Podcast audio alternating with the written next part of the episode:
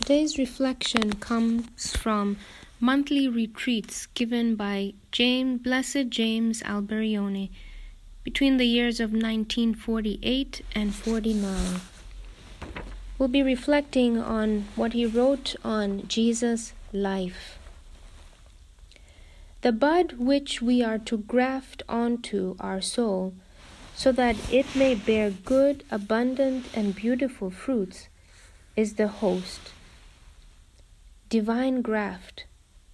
This precious bud trans- transforms the plant. Once we were proud, then humble, once misers, then detached from the earth, once sensual, then spiritual, to the point of desiring the virginity of Jesus Christ. In the soul of one who nourishes himself with the host, the fruits of the Holy Spirit are produced, those fruits of which St. Paul spoke. If Jesus Christ, the precious bud, finds the wild plant sufficiently disposed, he produces the Christian. If the dispositions are even better, he may then produce the religious, the priest, the apostle, what a difference there is between a pagan and a Christian.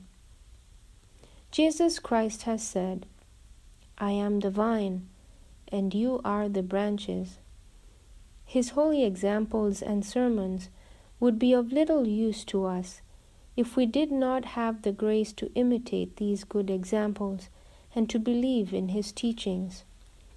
But Jesus, the perfect teacher, gives us this grace and if you have faith, if you have good desires, if you seek the glory of God, your sanctification, and the salvation of souls, it is a sign that the precious bud, the grafting, will bear its fruit. How did Jesus become our life? By dying on the cross for us.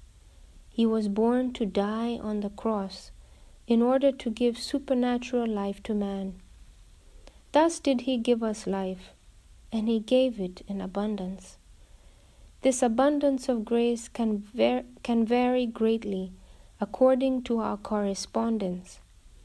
In heaven, it will be changed into various degrees of glory, with which we will see God face to face.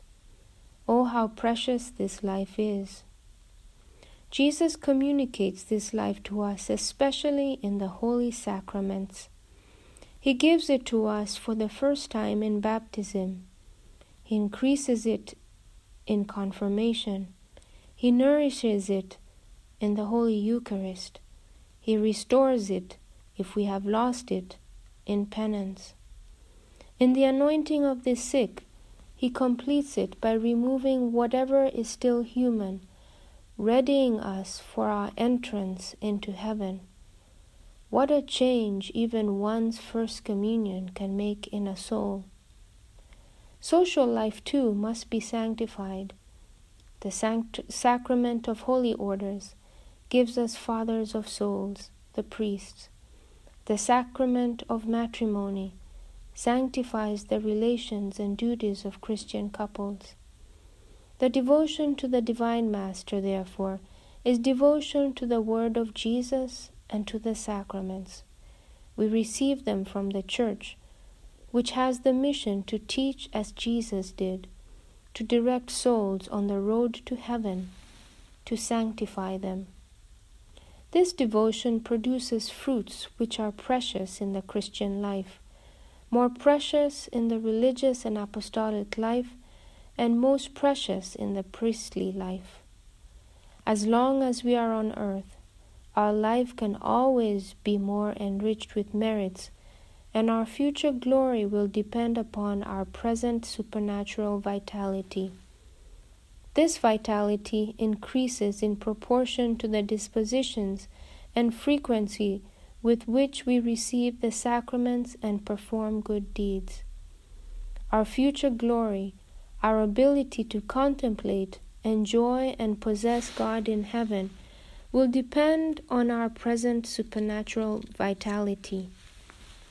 Among the sacraments, there is a gradation.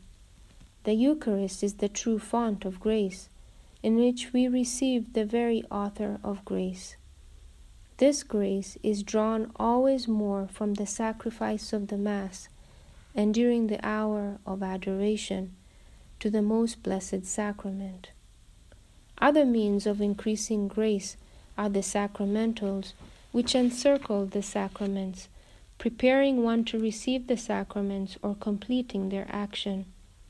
Among these are the Rosary, the Way of the Cross, blessings, holy pictures and statues, sacred ceremonies, sermons, and spiritual readings. Jesus accomplished his mission. He gave us the example of a most holy life, taught us through his doctrine, and offered us the grace to perform actions which are meritorious for eternal life. Behold the perfect teacher. By practicing the devotion to the Divine Master, we practice the most essential devotion. Let us read the life of Jesus and the Gospel, and in order to know his virtues and the examples he left, he has left us. But above all, let us pray. Let us prostrate ourselves at the feet of the Divine Master and pray to him to enlighten us and give us the strength to imitate him. Our entire program should be to meditate Jesus Christ every day, to know Him always better, to imitate Him more closely, and to love Him more intensely.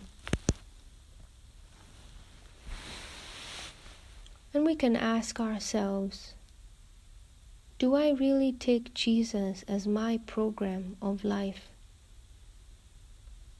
Do I partake of the sacraments often? The sacrament of penance, where I realize that only Jesus can take away my sins? Do I partake of the Eucharist often, knowing that when I receive Jesus in communion, I am strengthened in mind, soul, and body to become that media apostle He has called me for our times?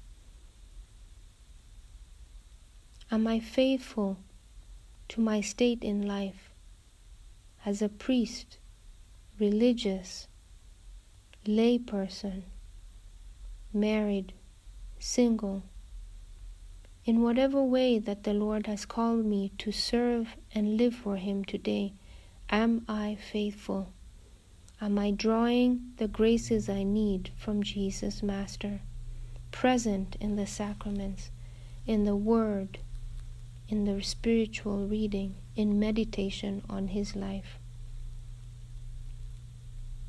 Jesus, orient my mind, my heart, and my will to have you as the object of my contemplation, so that my words may be modeled on your words, my actions may be modeled on your actions my thoughts may be modeled on your thoughts. Jesus, Master, our way, our truth, and our life, teach us your way of truth and holiness.